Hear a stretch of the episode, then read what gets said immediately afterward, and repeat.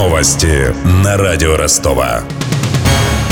Здравствуйте, у микрофона Евгений Глебов. Резервный фонд будет исчерпан полностью в 2017 году. Об этом в интервью журналу «Огонек» заявил председатель счетной палаты Татьяна Голикова. По ее словам, в связи с этим правительству придется перейти к использованию средств Фонда национального благосостояния. Другими словами, придется заимствовать деньги, отложенные на долгосрочные проекты, объясняет эксперт научно-исследовательского центра «Неоэкономика» Олег Григорьев. Чем плохо, что мы перейдем к проеданию Фонда национального благосостояния. Вообще говоря, Фонд национального благосостояния когда-то предназначался не для того, чтобы закрывать дырки в бюджете. Предполагалось, что страна столкнется с уменьшением доли работающего населения, с ростом числа пенсионеров. И, собственно, Фонд национального благосостояния был призван обеспечить некую подушку безопасности на долгосрочный период, а мы его будем пускать на затыкание дыр.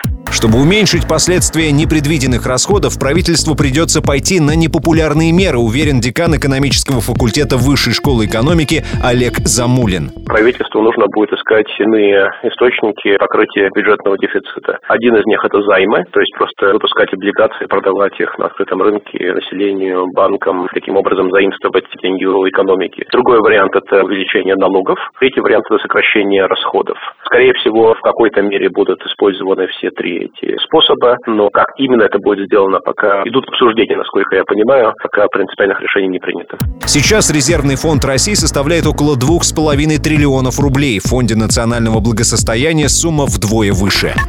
Обезврежены две хакерские группировки, которые атаковали российские банки. О своем успехе отчиталась МВД. При этом полиция не называет ни количество арестантов, ни пострадавшие банки, ни сумму ущерба. Известно только, что киберпреступники производили не только вредоносные программы, но и оборудование для контроля над банкоматами. Напомним, ранее ФСБ предупреждала о возможных кибератаках на российскую финансовую систему со стороны иностранных спецслужб. А на прошлой неделе Ростелеком сообщил, что отразил интернет-нападение на 5 банков.